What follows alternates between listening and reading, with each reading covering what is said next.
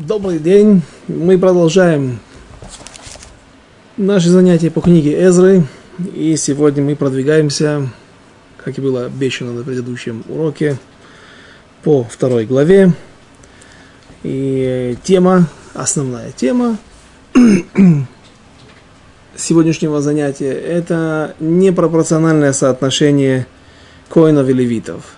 Сказано во второй главе если прочесть 36 стих, начиная с 36 стиха, священники и потомки Едаи из дома Ишуи 90 973, Фашхура 1247, потомки Харима 1070, левиты, потомки Ишуи и Кадмеля из сыновей Авадии 74, певцы Асафа 128, потомки стражей ворот сына Шалума, сына Атегра сына Талмона, сына Акува, сына Хатиты, сыны Шаваи, всего 139.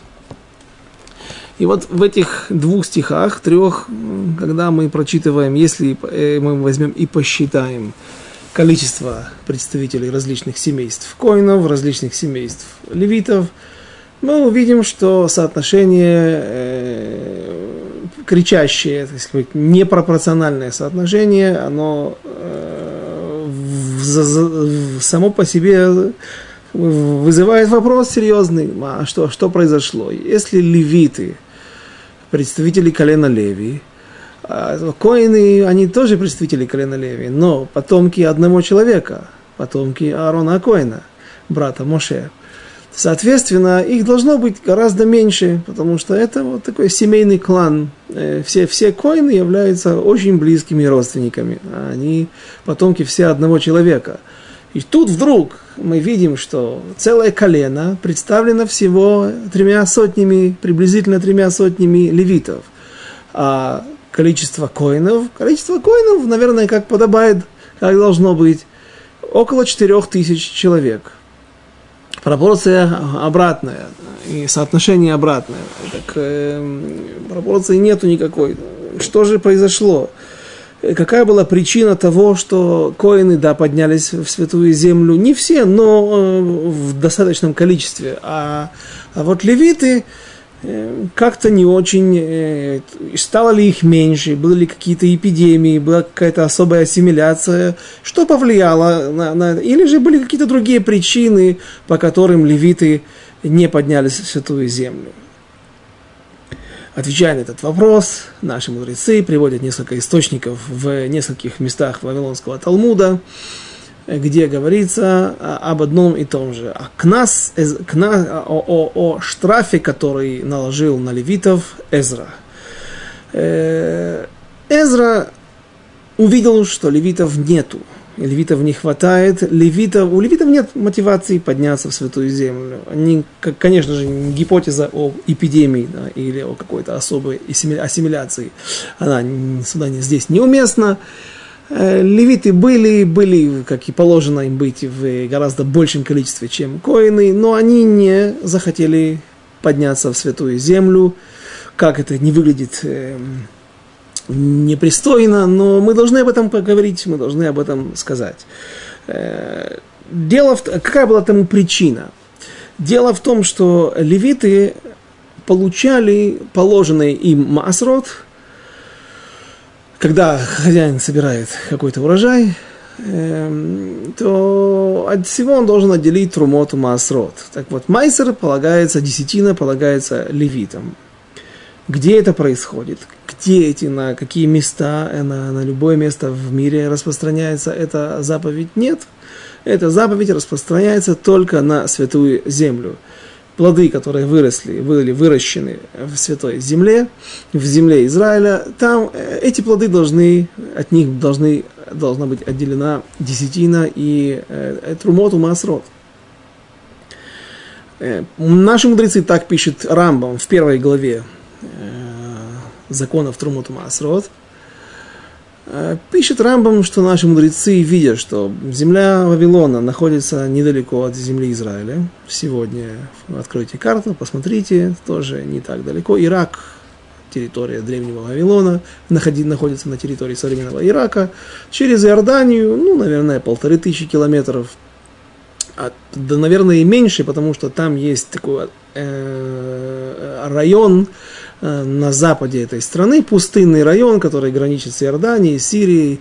И вот э, в Израиле здесь очень с, с нетерпением ждали во время войны бури в пустыне, когда американцы, Буш, по-моему, уже второй Буш, младший, э, послал свои войска в Ирак, и они шли к Багдаду и захватывали все территории, так вот ждали, что вот а здесь облегченно вздохнули, когда, э, когда вот именно вот эта вот западная часть Ирака была захвачена, потому что с ее территории можно было бросать скады. А скады, если я не ошибаюсь, летали советские скады, летали на, кило, на, на расстояние около 500 километров.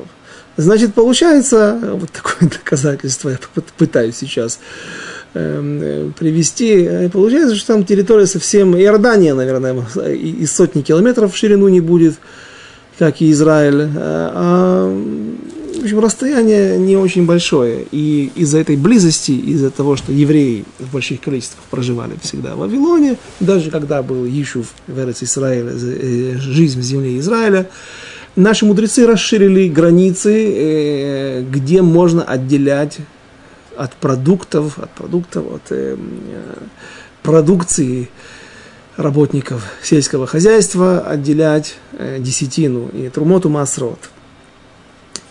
Потом был добавлен и Египет, Моав и Амон, территория современной Иордании, часть ее – и э, Сирия. В общем, в этих, на этих территориях, если евреи жили и выращивали продукты, выращивали какую-то хозяйственную продукцию, они должны были отделять трумот у маасрот. Э, просто в другом, во всем мире с этой, этой проблемы, я не знаю, если правильно говорить э, проблемы, есть такой махон. Махон – это лаборатория, и научно-исследовательский институт, может быть немножко это громко сказано, э, махон, а в общем махон это какое-то а, научное образование с, с решением каких-то для разработки каких-то вещей, каких-то технологий. Так вот, есть махон по решению, так он называется, решению Питарон, Тарьяг, решению проблем в, в, в, в заповедях. То есть сама формулировка, она э, очень некрасивая, потому что такое впечатление, будто есть заповеди, и с ним, у, них, у нас есть проблемы с этими заповедями, их нужно решить, эти проблемы. А, слава Богу, есть заповеди, да, и все рады их выполнять, сколько бы их не было и как бы тяжело это не было. Но нужно знать, чтобы не попасть в просак. Например, какие сегодня могут, быть, могут возникнуть с этим проблемы. Ты приезжаешь в Москву, идешь на рынок купить себе э, какую-то зелень, какие-то э, вещи, которые не нужен это кашрут, не нужен эхчер, вся продукция земли кошерная. И э, тебя предупреждают местные московские религиозные евреи, имея в виду редиска, красный перец и морковка – производство Израиля. То есть, какая здесь возникает не проблема, а необходимость в неких действиях, нужно отделить десятину. Потому что никто здесь, в Израиле, не отделял эту десятину при посылке этих продуктов в, в Москву. Э, соответственно, нужно остерегаться, нужно знать. Приезжаешь в Киев, тебе говорят, «Э, земля у нас перестала родить картошку, э, вся картошка израильская. И то же самое, нужно, это не проблема, но нужно иметь в виду. В Вавилоне нужно было отделять десятину, нужно было отделять трумоту масрот. Коинам полагается трумот, полагается трумот – а левитам полагается Маасрот. Есть еще кое-какие отделения небольшие, не будем ими путать. Это не наш урок. Пусть те, кто преподает Аллаху, э, разбирают эти темы подробнее. Э, коинам полагается еще 24 видов подарков. Когда выкупают первенца – коину нужно дать определенную меру или стоимость 30 шекелей серебра, если не ошибаюсь. У меня первая родилась дочка, поэтому пидьон бен мы не делали, выкуп первенца. но я присутствовал на этих церемониях, дают такие старые здесь в Израиле серебряные лиры, э, старая монета, которая была в обиходе здесь, и таким образом э, приглашают коина, дают ему эти деньги или эту сумму. Это э, его небольшой как бы, заработок, который ему полагается от Всевышнего. Э, хала, отделение от халы. Э, что еще? Бикурим, приношение первых плодов. Кейвазро велихаяем. Желудок от жертвы э, нога передняя, лехаяем это не щеки, а почему-то так называют, э, это язык. Все, это, все эти вещи положены коину. Так вот, там, за границей, в Вавилоне, в Персии, коины получали около 10 видов подарков, приношений, в общем, тех вещей, которые полагаются им по Торе. Когда коин начинает работать в храме, ему уже полагаются Кейва, Зро, Лихаяим, еще много. Добавилось целых 14 видов приношений, видов подарков, которые полагаются коину. Ну, скажем так, более высокооплачиваемая зарплата, плюс, плюс служба в КФХ, плюс, наверное, опять же, неправильная постановка э, приоритетов. Прежде всего, коины стремились служить в храме.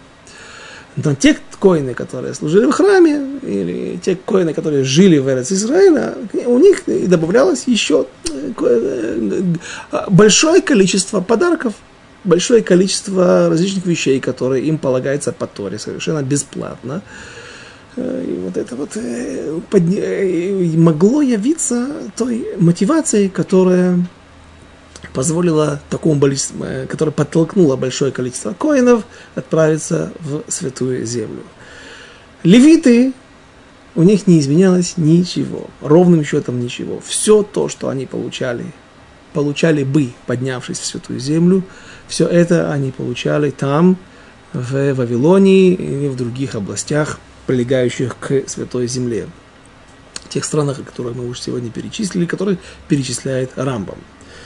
И, соответственно, э, перед тем, как подниматься куда-то, срываться с насиженных мест, э, многие люди многие люди выросли там, родились в Вавилоне. Для них это родина, для них им удобнее жить на, это, на этой, на, на, в, в, в этих странах среди этих народов. А жизнь в Святой Земле не обещала никаких э, э, никаких поблажек, никаких льгот, а наоборот, есть Раши в трактате Кидушин, э, та гмара, которую мы, которую мы упоминали на предыдущем занятии, где рассказывается о десяти видах юхсим, десяти видов э, родословной, которые подняли святую землю. И там есть Раши, объясняет, который говорит, что евреи в святой земле жили в тяжелейших условиях, в бедноте, жили в проголодь. Э, нужно было буквально восстанавливать эту целину. И э, еще и под постоянным натиском и угрозами окружающих нееврейских соседей. Разумеется, э, только очень религиозные, только очень высокодуховные люди, только очень, э, или те, которым очень по каким-то причинам нужно было, они осмеливались на эту э, непростую на это, на это непростое путешествие, переселение в святую землю. Но как бы тяжело не было, как бы Раши не пытался оправдать или сравнить условия жизни там, на чужбине и здесь, в Святой Земле, на родине, но в тяжелейших условиях, эм, это не выглядит хорошо. И, говорят наши мудрецы в Агносском Талмуде, в трактате Хулин, в трактате Ктубот, Эзра установил, Эзра э, сделал штраф.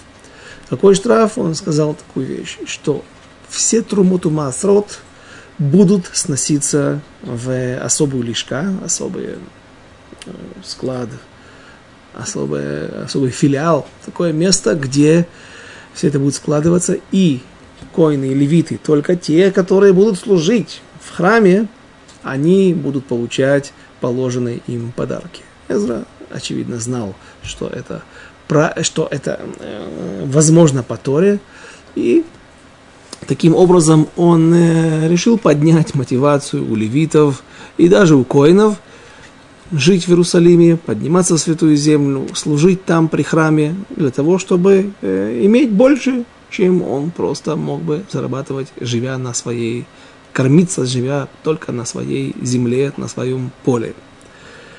Э, если вы спросите, как левиты были таким образом мотивированы, в кавычках, а, или оштрафованы за границей, ведь вряд ли Трумоту Масрот нужно, можно было присылать сюда, в Святую Землю. Э, там сказано, что э, леви, э, все, что полагалось левитам, он просто передал коинам. То есть он вообще просто их лишил, просто лишил. Лишил своих полномочий, лишил своих льгот. Пожалуйста, хотите, вам, хотите жить лучше – приходите служить Всевышнему, приезжайте в Эрец Исраэль, будет у вас все, что вы захотите. О том, насколько это повлияло на, на, на левитов, можно увидеть из книги Нехемия, как это было важно для левитов, это вот централизованное распределение Трумоту Маасрот между левитами и коинами э, можно увидеть в книге Нехемия. Что я хочу вам проиллюстрировать, привести 13 главу, нам еще не скоро, не скоро мы туда доберемся. Э, вот рассказывается в 13 главе, это последняя глава книги Нехемии. Э, рассказывается, что уже Нехемия, он, он же Тиршата, э, я ошибочно сказал, что Тиршата это тирош шата, как бы пил вино тирош, корень, не корень, а имя это образуется от других слов. Уруша лишь тот. Э, то есть ему было разрешено пить нееврейское вино. Помним, что Нехемия работал дегустатором на наличие яда у Дарьявыша II. Так вот, Нехемия был назначен Пехой, он приходил, ему приходилось часто бывать с э, визитами в Вавилоне, в Персии уже тогда, Э, только дорога, на дорогу уходила несколько месяцев. Очевидно, что какой-то какой период времени ему приходилось находиться там, не только давая отчеты, но и получая какие-то указания от персидских властей, как управлять святой землей, к сожалению, были вынуждены э, э, прислушиваться к их словам и выполнять их волю. И вот во время одного из отсутствии одного из путешествий Нехемии в, в Персию, после того, как он возвращается, очевидно, что было многие долгие месяцы ушли на, ушло на это, он, и, и, и он отсутствовал в Святой Земле, и вот Нехемия возвращается, и что он видит?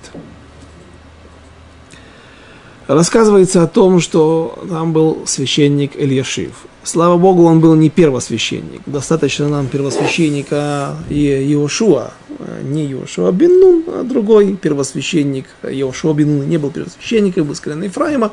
Рассказывается о первосвященнике Иошуа, у которого дети были женаты на нееврейках. Вот до такой жизни докатились евреи.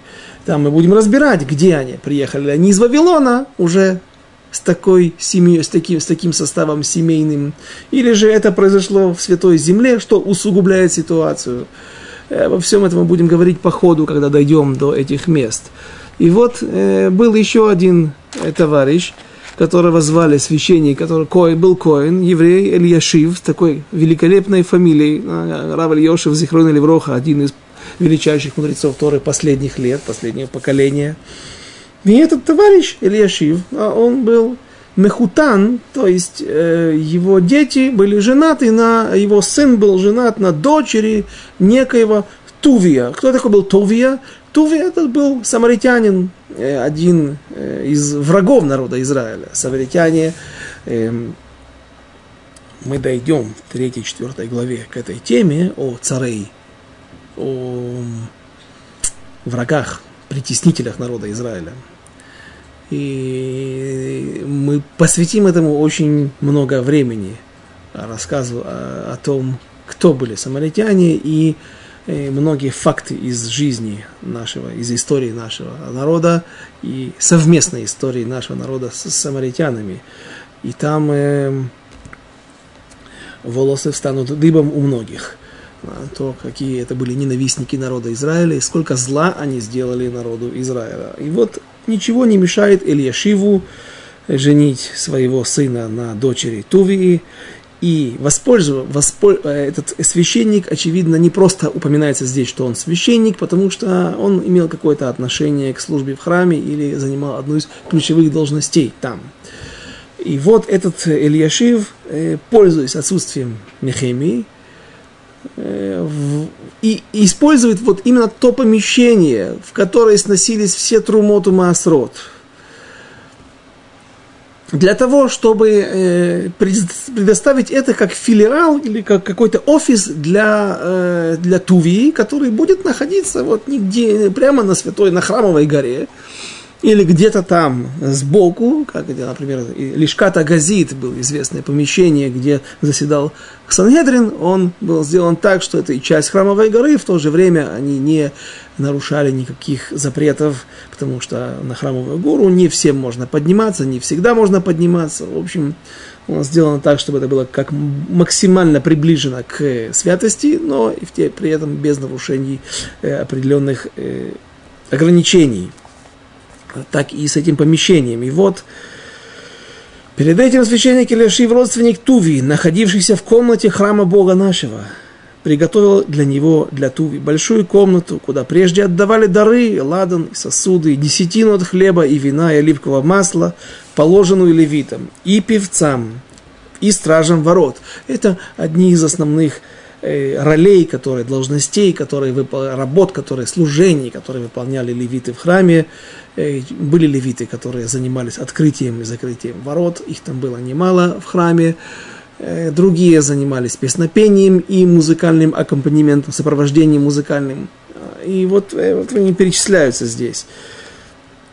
А в то время не было меня в Иерусалиме, потому что в 32 год царствования Артахшасты, царя Бавейского, есть мнение, что Артахшаста это не э, имя личное, а это, э, ну, как фараон, князь, царь, то есть это название императоров персидских. Это идет речь о э, Дарьявиш, Дарий II, сын царя Хашвероша и Эстер. Артакшас царя Вавилонского, пришел я к царю, а через несколько дней а, а, отпросился я у царя и пришел в Иерусалим. И понял я, какое зло совершил Ильяшив ради Тувии, приготовив ему комнату во дворах Дома Божьего, и мне это очень не понравилось. И он вышвырнул. А, как приятно читать. Как, вот сегодня бы так. Да, он, он, он не просто говорит, что же вы делаете негодные, да, какие же вы неверующие. Он просто берет и вышвыривает, написано, вышвырнул вон из комнаты, все дары, и да, не, не сказал ему, ну-ка я тебе даю 24 часа на то, чтобы ты освободил все помещения, забери свои вещи. Он уже просто вышвыривает эти вещи. И приказал я, и очистили эти комнаты, я вернул туда утварь дома Божьего, дары и ладан. И узнал я, что не отдавалась левитам доля их, и для этого мы читали весь этот, приводили этот весь этот отрывок, и разбежались они, каждый на поле свое каждый на поле свое. Левитам ничего не остается, что им делать? Нужно кормить семью, нужно думать о будущем, нужно кормить себя, и поэтому левиты начинают вместо службы в храме, начинают э, э, пытаться каким, каким-то образом, наверное, обрабатывать свои небольшие поля, которые у них есть, которые у них были, их владения, и, разумеется, служба в храме из-за этого э, ущербляется, ущерблена.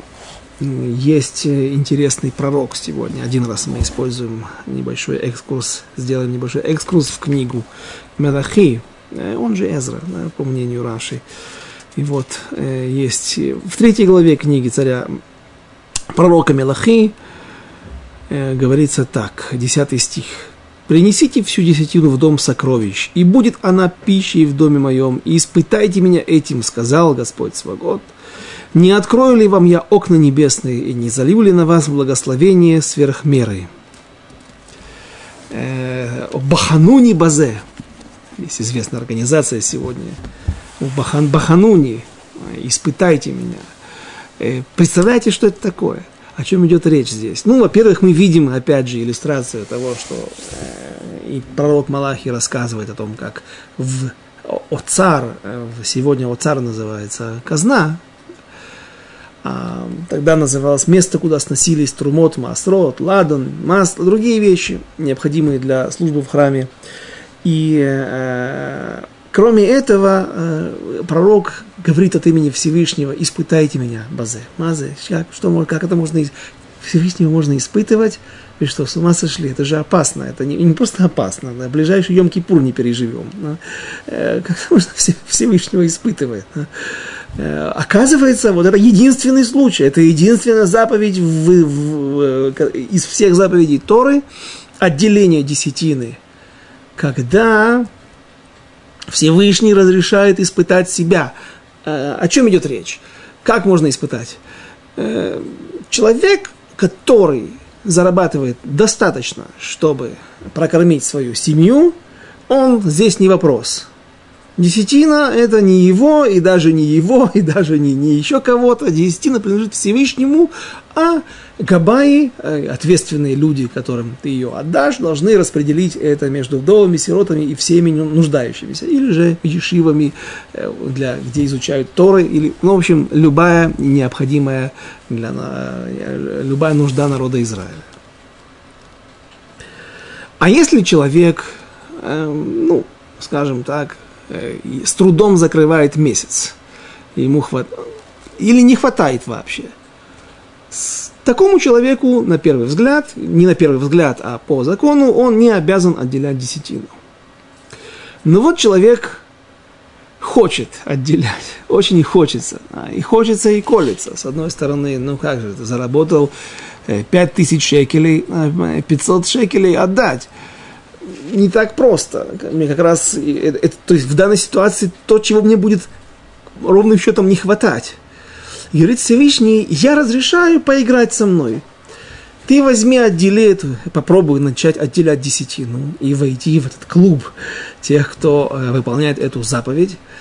А, а я обещаю тебе, что получишь благословение. И тебе не только теперь будет не, не, не только от тебя не убудет, а твое положение улучшится. Улучшится оно может любыми, любыми путями. То ли придет больше, то ли повысит зарплату, то ли упадет, упадет доллар да, и шекель твой, как был, но э, вроде бы зарплата та же, но теперь он стоит, весит больше то ли э, вдруг не станут ломаться стиральные машины и другие электрические приборы, а у детей не станут гнить зубы. В общем, э, способов дать нам, вернуть нам, обогатить нас, улучшить наше материальное положение э, у Всевышнего э, нет, нет недостатка в этом. Но если ты, а в чем же здесь испытание, где здесь игра, если ты увидишь, что это не работает, не зарабатывает, хорошо, пожалуйста, я разрешаю тебе дать, установить такое условие. Да, да, нет, хорошо, нет, я все понимаю. У тебя не получилось, у тебя не пошло. Скажете вы, спросите вы, а почему только эта заповедь э, единственная э, в, из всех заповедей Торы, э, в ней Всевышний разрешает испытывать себя, испытывать его. Эм, и все это зависит от механизма, от тех механизмов, которые, которыми, которые установил Всевышний, которые работают, и таким образом э, весь мир, э, все в мире прокручивается, и весь мир функционирует. Эм, есть много других сгулот, есть много других обещаний, о том, что у человека что-то улучшится, ну, конкретно материальное положение. Говорится в, э, в Вавилонском Талмуде, что если человек будет не жалеть воду, когда он а, делает омовение рук, то есть будет лить обильно, наливать не одну э, вот эту вот чашу на тела, для натилат ядаем, для омовения рук, и так вот попал, э, разделить ее на шесть раз, и, э, а каждый раз наливает, не жалеет, еще раз наливает. Так вот, это тоже является сгулой, э, это действие является сгулой для того, чтобы человек обогатился. И говорит там один из мудрецов Талмуда, я вот делал, и у меня не получалось, не получалось, как-то я вот, э, счет мой в банке каким был, таким и остался, доходы мои не увеличились. Как это объяснить? Что не работает? Нет, это работает.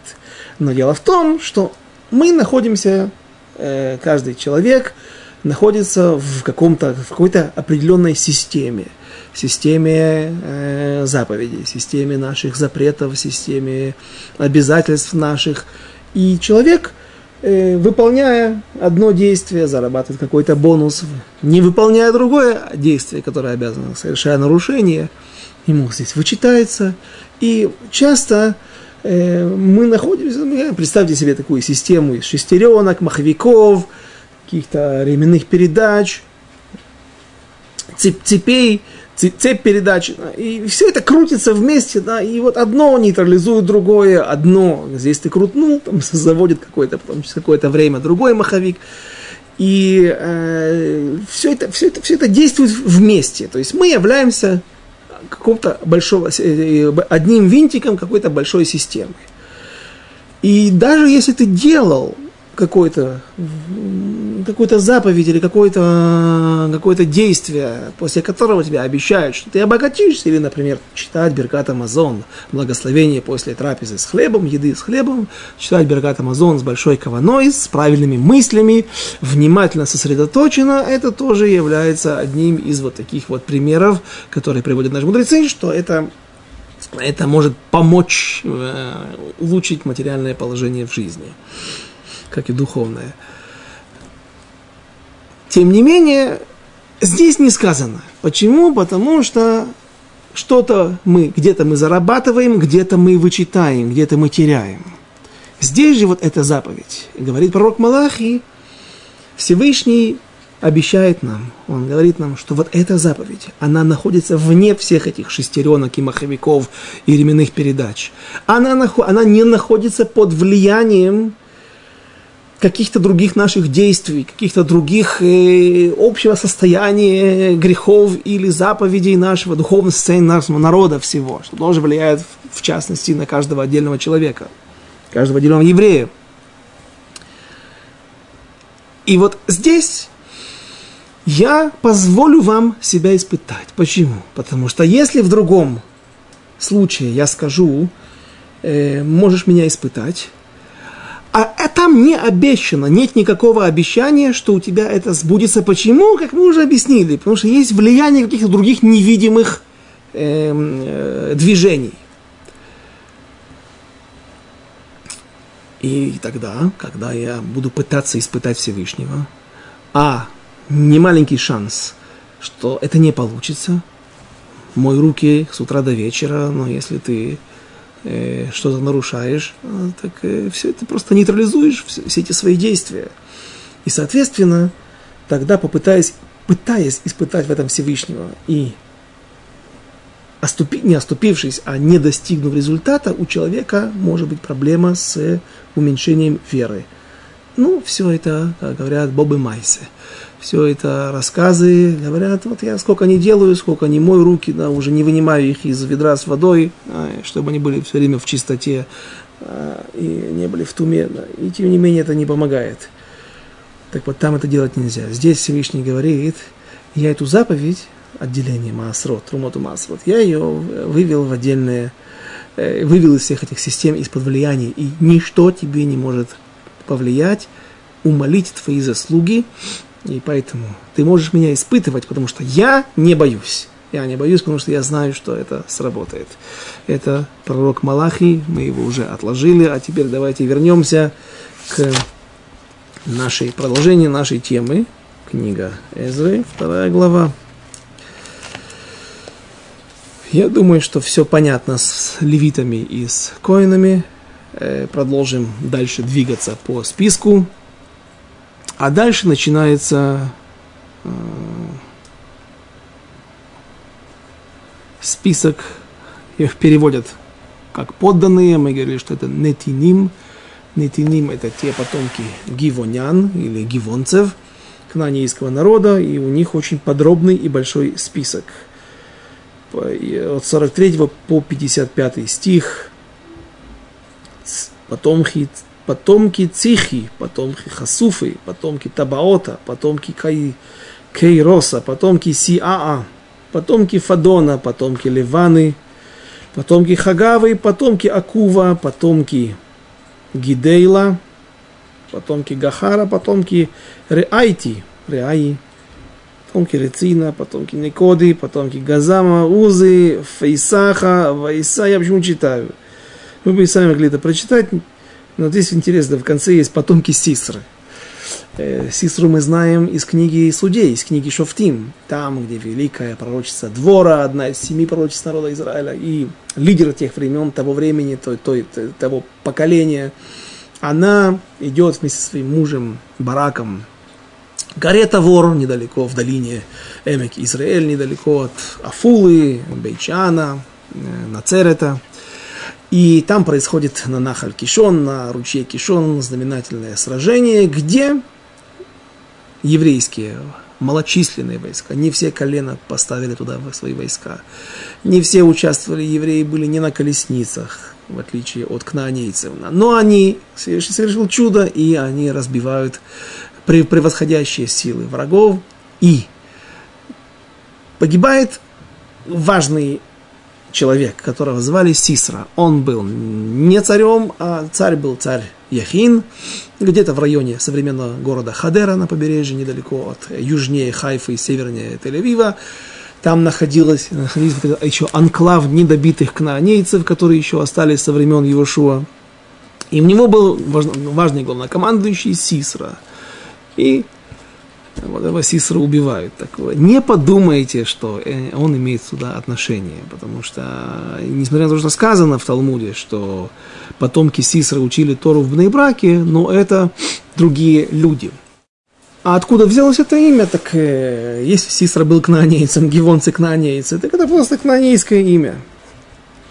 Потомки Тамаха, потомки Нециаха и так далее. Потомки рабов Шломо, мы говорили о них в прошлый раз – Э, всех подданных и потомков рабов Шломо 322, стих 59. А вот те, что поднялись и Тель Мелаха, Тель Харши, Крува, Адана и Мейра, те, что не смогли назвать рода своего и семьи своего, из Израиля, ли они, э, были вот такие. Тель Харша, Тель Мелаха. Что это такое? Тель Мелах не Малаха, не Тель, на котором работали, или Тель, связанный с работой, э, а Тель Мелах. Что такое Тель Мелах? Соляной столб. Дело в том, что евреи, жившие в этом городе, в, Вавилон, в, каком-то городе в Вавилонии, вели себя недостойно. У них были испорченные медот, испорченные характер, испорченные качества, свойства – и вели они себя как жители с дома. Были негодные люди. И вот чтобы их выделить, потому что сразу же возникает вопрос, а евреи они вообще или что-то там, может быть, что-то там не то с, с, с родословной, если они так себя ведут. И поэтому этих людей из этого города их выделили, их Эзра вынудил подняться в святую землю, потому что, как мы уже говорили на предыдущих наших занятиях, все великие люди были в Святой Земле, и даже если мы, как бы, у нас была целая лекция посвящена э, разбору всех наших лидеров, что все они, и Даниэль, и Эзра остался в Вавилоне, и Нехемия, он же, он же Зрубавель, и Мордыхай, все величайшие мудрецы Торы, они были вынуждены вернуться в, в Персию для того, чтобы противостоять там враждебным силам, которые заморозили стройку второго храма, а потом не давали ее разморозить.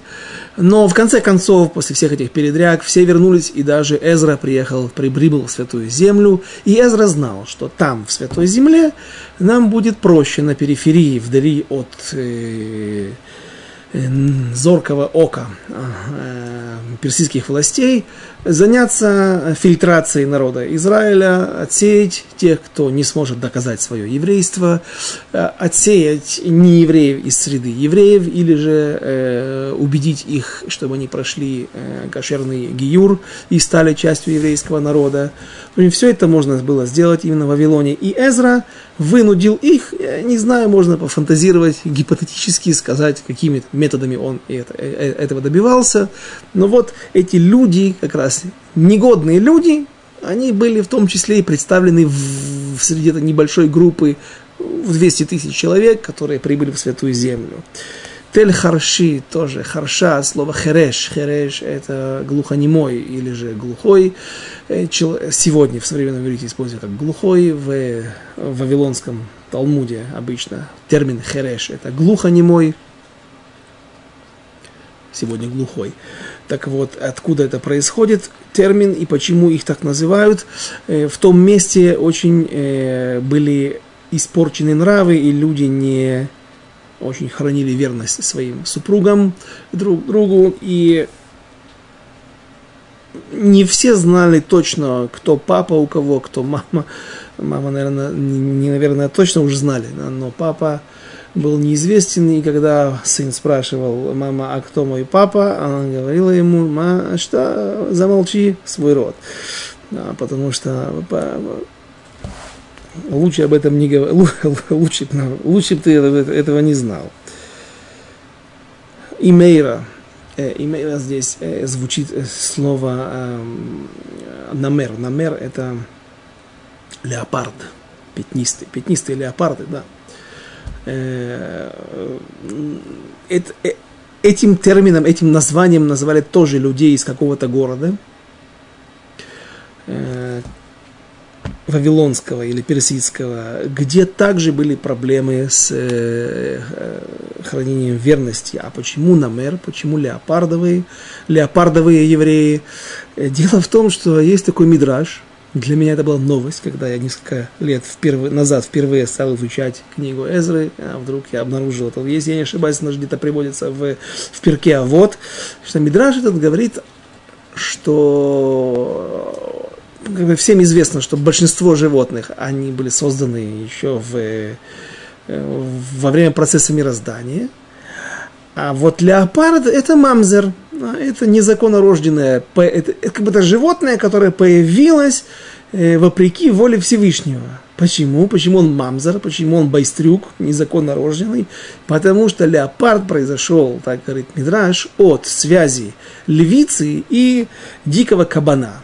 То есть мама, мама, мама вроде бы приличное животное, а, а папа свин такой, и вот получился леопард – соответственно, э, природа, почему мамзера, там мамзер, мамзер, все время об этом говорится, такая порча качества, пор, порча, порча характера человека. И э, в результате, э, что это, это, это животное, я не очень хорошо разбираюсь в зоологии, точнее, ну, не больше, чем National Geographic, не дальше, чем.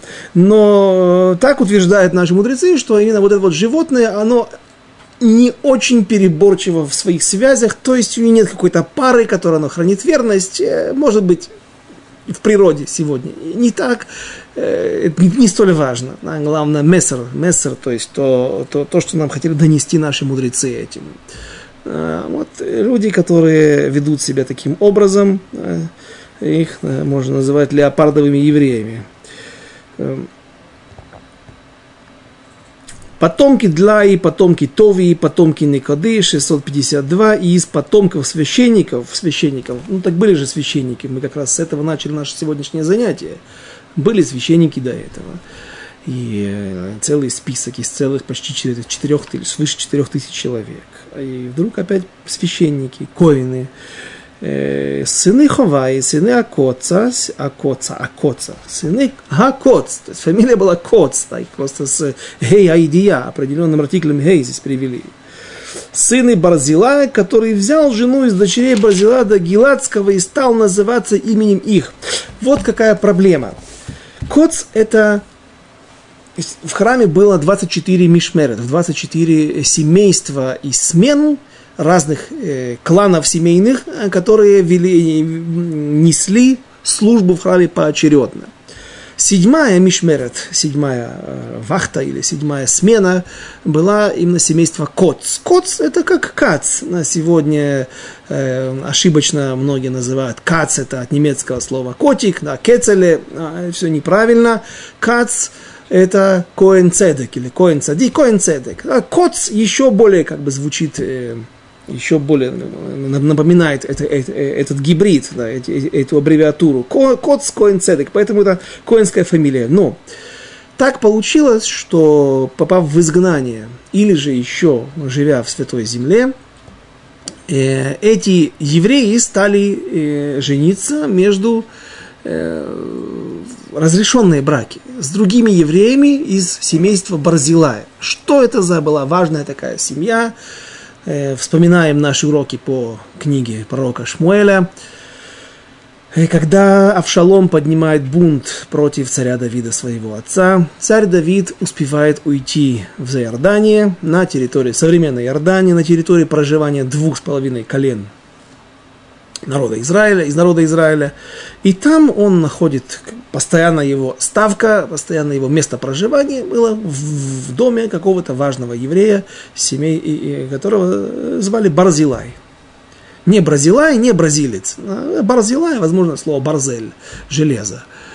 И когда спустя полгода, так там провел, э, так, так провел там все свое время, э, все эти полгода Давид, спустя полгода, когда произошло генеральное сражение, и войска Авшалома были разбиты, Авшалом погиб, Давид смог вернуться э, в святую землю, ну, в, континентальный Израиль, э, в, и вернулся на трон, воссел на трон в Иерусалиме, то, разумеется, э, все, кто был на его стороне, почти половина народа Израиля, а половина народа Израиля, и особенно те, кто поддержал его в эту, э, на, э, чужбине, не чужбине, ну, в этот тяжелый момент вдалеке от Иерусалима, разумеется, начали получать теперь дивиденды и вот Давид приглашает Барзилая и говорит, приходи, будешь кушать со мной за одним столом. То, что я буду кушать, будешь кушать ты. Ну, а уж не говорим, не будем говорить дальше, продолжать, что какие, какие, какие сулит это возможности, протекции и прочее, быть приближенным э, царя. И Барзилай отсылает всех своих сыновей, а мне, говорит, мне уже 80 лет, мне уже куда, меня уже зубов нету, вкус я не чувствую еды изысканной, а мне будет хорошо и там, на месте. И, и так, таким образом, э, семейство Барзилая, знаменитый клан, он становится одним из приближенных э, царей, э, дом, царского, царского двора, одним из придворных. И на протяжении истории они сохранили свою важность. И когда кто-то из семейства Барзилая, например, девушка выходила, девушка обычная, хорошая, кошерная еврейка из семейства Барзилая, выходила замуж за какого-то коина, что все, все нормально, разрешено, но э, из-за важности этой семьи они оставляли эту фамилию. Кажется, я небольшой, не, небольшой экскурс на эту тему сделал в прошлом занятии, но повторимся. И поэтому была фамилия у многих Коц Барзилай. Э, Есть такая загадка, можете загадать э, детям и детям, э, любом. Как звали отца Авишая, сына Цруи? У Давида был, было три племянника. Йоав, главнокомандующий его армией, Авишай, это телохранитель, его личный телохранитель, который был все время рядом с ним и спас ему жизнь не один раз, и э, Асаэль, погибший еще на заре становления царства Давида. Вот все они носили имя такое, их, их назвали так. Йоав сын Цруи, Авишай сын Цруи и Асаэль сын Цруи. Так, значит, как звали Авишая или Йоава сына Цруи. Как, как, как звали? Цруя, да, папу звали Цруя. Да. Говорит, неправильно. Обычно, несмотря на то, что обычно говорят по отцу, да, Давид бен Ишай. Но поскольку мама этих э, трех великих евреев э, была сестрой родной Давида, так из-за уважения к царской семье их называли всегда по маме. То есть Сруя э, являлась именем их мамы, а папу звали Срая, почти такое же имя, очень похоже. Но он был хороший, достойный еврей, но в данной ситуации использовали всегда имя матери. Так и здесь. Э, важность семьи сделала проблемы. Какие проблемы? Спрашиваю, ты кто? Коин. Точно Коин. Отвечаю. Э, документы есть, пожалуйста. А, докумен, а вот документов нету. Как быть? Ну, как быть? Посмотрите, пойдите на кладбище, как сегодня проверяют. Да, вот. Обычно у евреев э, маген Давид или минора. И нет, минора, по-моему, как раз у коинов тоже. Или же вот руки вот такие сделаны вверху, как в виде какого-то символа на надгробии. Это означает, это один из признаков того, что этот еврей является, вот это его дедушка или отец, который лежит здесь в могиле, Зихроноли Враха, он был коином, поэтому вообще неужто знали, сто лет назад, 200 лет назад знали, э, о ком идет речь. И если человек никак не может доказать, а только говорит, ну, как сегодня все мы коины, да, коаны хазака, коины по, так вот, так принято, да. в храме мы бы не получили, и нашим коинам современным не дали бы сегодня, Э, и им положенные подарки, но другие привилегии небольшие, которые сегодня у них есть, в частности, благословлять народ Израиля во время молитв э, утренних, во время праздников за границей, это, пожалуйста, это они могут делать. Так вот, если вдруг приходит коин, ему нужно дать отделения какие-то, которые положены ему по Торе, а он доказать не может, или же у него есть какие-то проблемы. Так вот, одна из проблем – это дополнительное имя – Э, какой возникает у нас вопрос? Э, почему у тебя дополнительная фамилия? Может быть, те, кто когда-то составляли твою фамилию, они э, зная, что у тебя есть какая-то проблема с родословной. Халаль. Может быть, твой папа, твой прадед, может быть, женился на разведенной женщине, на разведенной еврейке. Соответственно, все коины после этого уже идут халалим, опустошенные, то есть им запрещено иметь, служить в храме и иметь, соответственно, какие-то льготы э, положенные им, или же просто путали часто. Он такой, он носил фамилию Барзилая, или наоборот. То есть ты можешь быть с коинской фамилией, а на самом деле папа твой э, обычный израильтянин. И вот им, их, к сожалению, да, вот этих вот важные семьи, хорошие семьи, но так вот они поступили неблагоразумно, сохранив какие-то дополнительные фамилии а, и меняя фамилии не, не, не, не по правилам обычным, как это всегда идет по отцу, а, попали в категорию запрещенных, коинов, запрещенных к службе. И эти священники искали запись своего происхождения, но она не была найдена стих 62, 63, и были отлучены они от священства. И сказал им Тиршата, это э, Нехемия, как мы уже знаем, он из Рубавель. Будем всегда считать так, что Зрубавель это Нехемия, так считает Раши, так считают многие решоним, и э, будем всегда придерживаться именно этой линии, чтобы не путаться. Чтобы не ели они от святого, пока не встанет священник с Урим и Тумим. Что это за фраза такая? Урим и Тумим – это вот эта табличка, э, по которой можно было связываться со Всевышним, смс современно, да, в современном эм, э, провести параллель. И э, горели камни, и там Коин считывал определенную информацию по тем именам, которые были вырезаны на этих драгоценных камнях, соответствующих 12 коленам.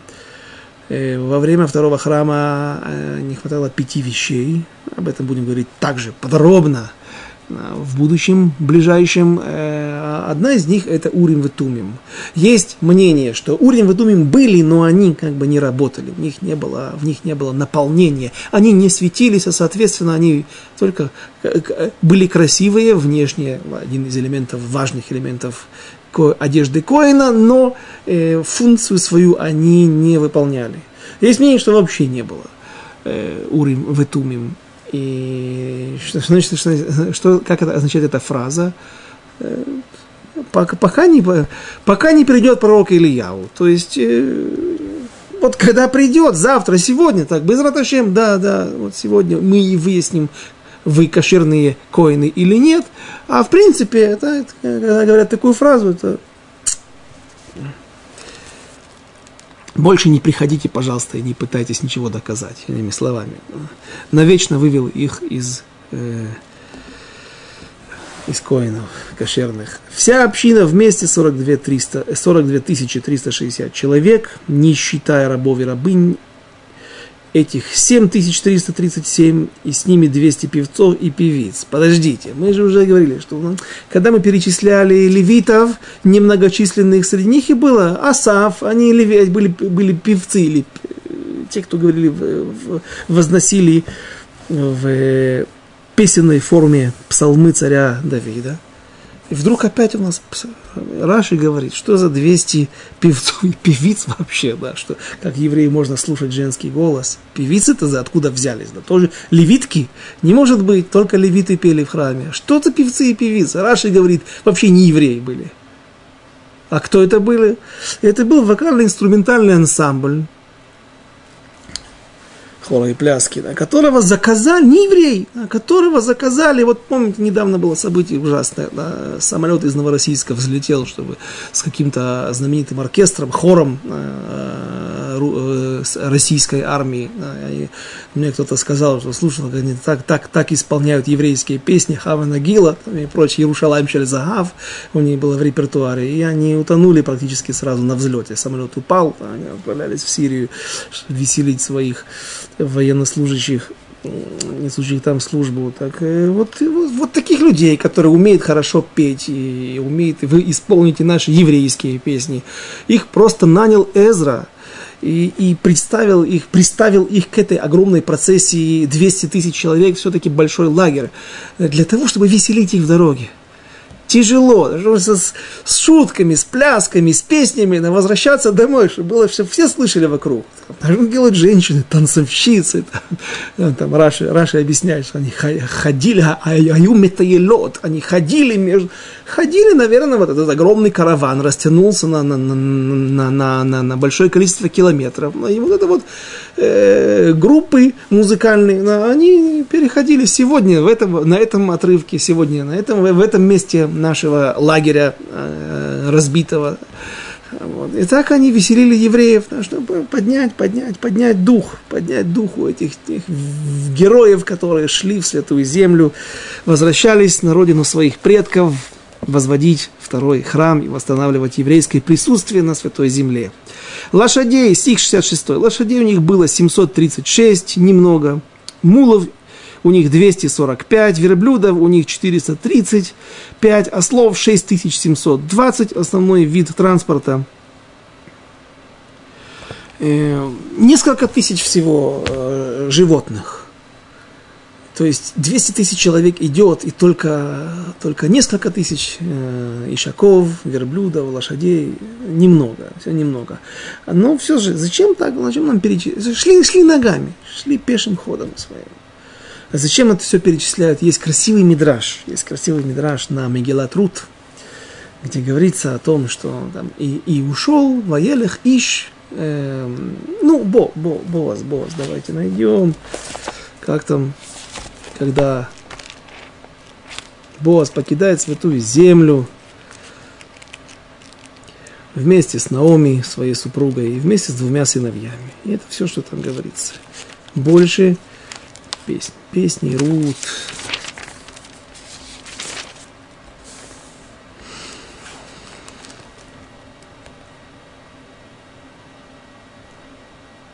И было в те дни, первый стих, Магилат Рут, и было в те дни, когда правили судьи, точнее, когда судили судей, нужно правильно бы, наверное, перевести, и когда был в стране голод один человек, один человек, был миллиардер – и был он не один, были у него батраки, были у него слуги, рабы, были, можно, он мог прокормить весь народ. Весь народ, миллионы. Представляете, он все вывез с собой.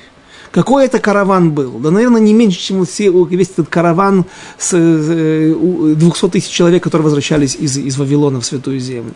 Но что говорится? один человек из Бетлехема иудейского ушел, чтобы пожить в полях Моавицких, он и его жена, и двое его сыновей. Все. Говорит Мидраш, Мидраш Рутраба, когда еврей покидает святую землю, он, его сумочка, его все больше ничего не описываем. Что он там забрал с собой, что даже если он вывез очень много.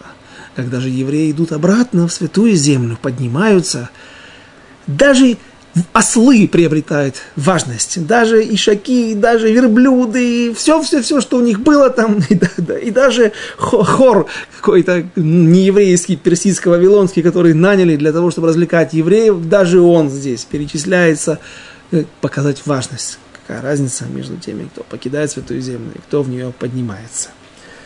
Нам осталось зачитать несколько строк в главе 2 и мы не начнем главу третью в следующий раз. Спрашиваете вы, почему? Я вам отвечу. Потому что у нас остается один должок.